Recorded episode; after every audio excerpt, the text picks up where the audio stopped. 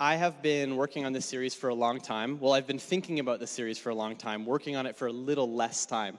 But this is definitely one of those sermon series that I, I, I went to Rob and I said, Rob, I feel that I need to put together this series. And if you will remember last summer, um, we had an opportunity to preach. Each of us had an opportunity to preach. And what I presented to Rob was essentially the outline for this one. So when I gave it to him, he said, This is a four part series. So you should use that for when you preach that series that you wanted to in the summer. And I was like, oh, okay. So now here I am preaching a four part sermon series on worship. And I am very excited. So I'm sure you're all wondering, what is W3? W3 is pretty simple. Why we worship. The backwards E being a three was a happy design accident. It just worked out that way, and I was, I was very pleased with that. But the core of the reason why it's W3 is because we serve a triune God. We worship a triune God. And this is not something I'm going to go incredibly deep into during the series because that's a whole, that's probably 10 sermon series long if we wanted to discuss that.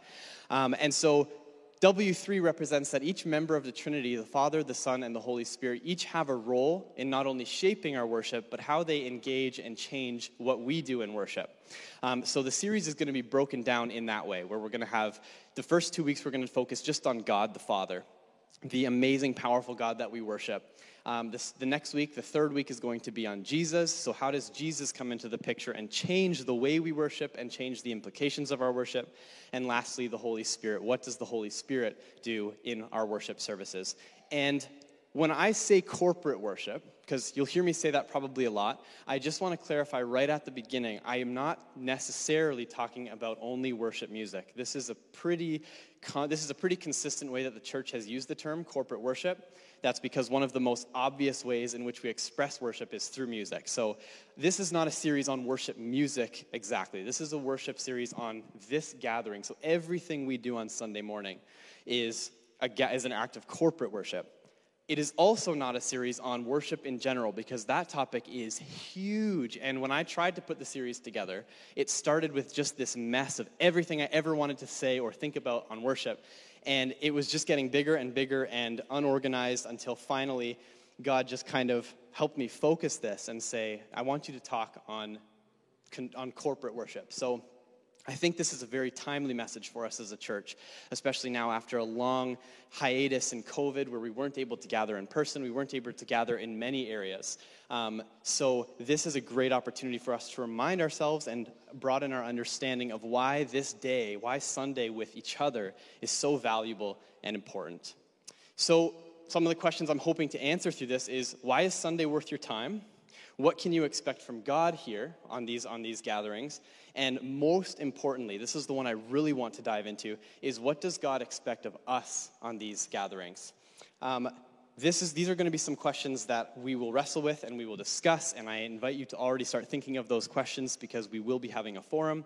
And I'd love to have some thoughts and hear what you guys have to think about that. So we're going to get into that Next week, we're going to get into the meat and potatoes of the sermon series on corporate worship. This week, what I want to do is I just want to start this series with an extended time of worship. So, what better way to start a series where we talk about worshiping this amazing God and how that takes form than by just doing some more of it together? We did a bit of it this morning. We're going to have a bit of a message now that's going to lead into some closing songs. And so, it's not going to be as long message, but we're going to extend our worship time. So, let me just let me just open in prayer. Heavenly Father, God, you are so worthy of our praise. God, we honor you with all that we do. We honor you with all that we are. And God, we honor you with this time on Sunday mornings. God, we've been doing this for years. We've been gathering, we've been having discussion, building communities and liturgies around you and the person of who and the person of you, our one God. God, I just pray that as we go through this series over the next four weeks, next five weeks, God, that you would do amazing things in our hearts. God, that you would continue to help us understand what you have to say on this. God, that you would work through the messages and through the discussion to bring new light to our understanding of worship. God, I pray all of this in your name. Amen. So I'd like to open today with a, a very vague question or broad question. And you can answer this in Slack. How would you personally describe God? That's a very vague question because I'm not, I don't know if that means when the first thing you think is how do you describe God to a friend or what are the first emotional ideas you have when you think of God. I just want to kind of get some ideas and some thoughts kind of rolling and I want to hear what you have to say. When I say, you know, let's explain God, how would you do it to anyone? How, how, how do you respond when you hear that question? I think a practical way you can probably start answering this is just by starting with the sentence, God is blank. And I'd love to just hear some thoughts. So if you want to start putting that in Slack, and, uh, and, and I'd love to see what some of your responses are. So, Genesis 1 1, where it all begins. In the beginning, God created the heavens and the earth. The story of creation is more than just a brief account of God's process of bringing the once chaotic nothingness into beautiful and good order. In one poetic chapter, we see a picture of a personal being of using nothing but his voice, able to bring all that we know into orderly, beautiful, and vast existence. In 1st Genesis, we watch all the imaginary gods and pantheons of early Babylon and civilizations alike crumble in the presence of one almighty creator, the great I am, the one true God.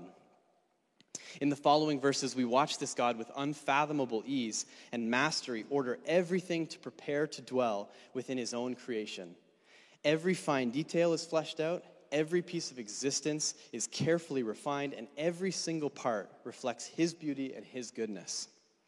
In the presence of a creator like this, promise, how can we not worship? Genesis 1:26 Then God said, "Let us make man in our image, after our likeness, and let them have dominion over the fish of the sea, and over the birds of the heavens, and over the livestock, and over all the earth, and over every creeping thing that creeps on the earth." Genesis 2 7. And then the Lord God formed man from the ground and breathed into his nostrils the breath of life. And the man became a living creature. You see, the right to life, the right to exist, is not actually a right that we have at all. The very fact that we have been given life is nothing more than a privilege made possible only by the grace and imagination of a God capable of doing so. Without the precise creation of the minute molecules and atoms that form the oxygen and that sustains our life, we could not exist. The air that we breathe was invented from scratch by a God capable of creating something from nothing. Have you ever tried to create or imagine something from nothing that bears no resemblance to any experience you've ever had? It's actually not possible. You can't do it. Every idea we could ever conjure up is informed and limited by the exposure and experiences we have in a universe that we've been given the privilege and freedom to explore. So, in the presence of a creator like this, as we stand on ground and breathe air that was imagined and designed by one who wanted to share the gift of existence with his own creation, I ask again, how can we not worship? Exodus 33 18 to 22 says, Moses said, Please show me your glory. And God said, I will make all my goodness pass before you, and will proclaim before you my name, the Lord. And I will be gracious to whom I will be gracious, and show mercy to on whom I will show mercy. But he said, You cannot see my face, for man shall not see me and live. And the Lord said, Behold, there is a place by me where you shall stand on the rock, and while my glory passes by, I will put you in the cleft of the rock, and I will cover you with my hand until I have passed. Then I will take away my hand, and you shall see my back, but not my face. It shall not be seen. Imagine a being so powerful and so perfect that our very existence is threatened by the fullness of his glory. The life that we have been so graciously given, in all of its magnificence and complexity, is still so finite and dependent on the creation that it inhabits that being exposed to the full glory of its creator would be unfathomably lethal. Imagine a being so far out of our league that he exists within his creation and at the same time existing beyond the dimensions that we are even capable of comprehending. Imagine a being that can comprehend comprehension, who can imagine imagination, and who can understand understanding. How could we ever be in relationship with a being so glorious, immense, and beyond ourselves. In the presence of a creator like this, as we stand on ground and breathe air that was imagined and designed by one who wanted to share the gift of existence with his own creation, in the presence of a being so beyond all that we could ever comprehend, I ask again, how could we not worship? John 1 14, verse 18. And the Word became flesh and dwelt among us, and we have seen his glory, glory as of the only, as of the only Son from the Father, full of grace and truth. For from his fullness we have all received grace upon grace. For the law was given through Moses, grace and truth came through Jesus Christ. No one has ever seen God, the only God who is at the Father's side. He has made him known. So imagine the infinite choosing to enter the final, stepping down from his throne to be among his creation. Imagine a God so desperate to bridge the gap between his incomprehensible nature and that which he created that he chose to willingly humble himself and take the form of those made in his image. Imagine a God willing to face humiliation and the painfulness of death at the hands of those whom were created out of his unstoppable and uncontainable love. Imagine a being so self aware of his magnificent glory that before existence existed, he prepared a way to be with the creation he had not yet created. Imagine a God who is unfazed by death and exists as the very source of life. In the presence of a creator like this, as we stand on ground and breathe air that was imagined and designed by one who wanted to share the gift of existence with his own creation, in the presence of a being so beyond all that we could ever comprehend, and yet so willing to make himself comprehensible, in the presence of a king so perfect and so loving that he was unwilling, that he was willing to humble himself and experience utter humiliation at the hand of his own creation, I ask one more time how, Promise Church, could we not worship? How could we not worship a God like this? His very nature demands our worship. And we're in his presence. Do we really have any other option but to worship? Really? Is there any other response that we could rationally take? Does the reality of our free will really change the fact that once we've tasted even the slightest amount of his goodness, that we cannot help but be humbled and bow down in the presence of the one who just is. This God, the best part, is here right now in me. He's moving among us. He is present with us. He has made himself present with us. And I want to invite you right now, if this is the first time you've really thought about and heard of this God in all of this magnificence, and you have yet to embrace him as your own, if you have yet to embrace this as the Lord over your own life, then I want to invite you to do that. I'm going to invite the worship team, and we're going to spend a little more time just reflecting on God and His amazing presence, the presence that's been made known to us, the presence that we have the freedom to engage with. This God is worthy of our praise, and it's going to be a good time moving forward in the next few weeks and really diving into how this God becomes even more present and we become more aware of Him in what we do on Sunday.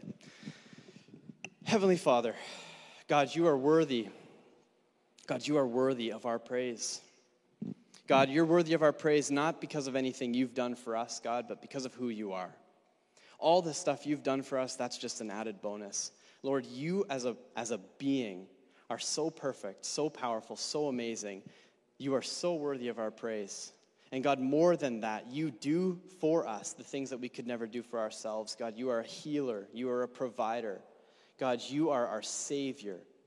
God, you are the only one that could possibly make a way to reach down to your own creation and give us access to who you are.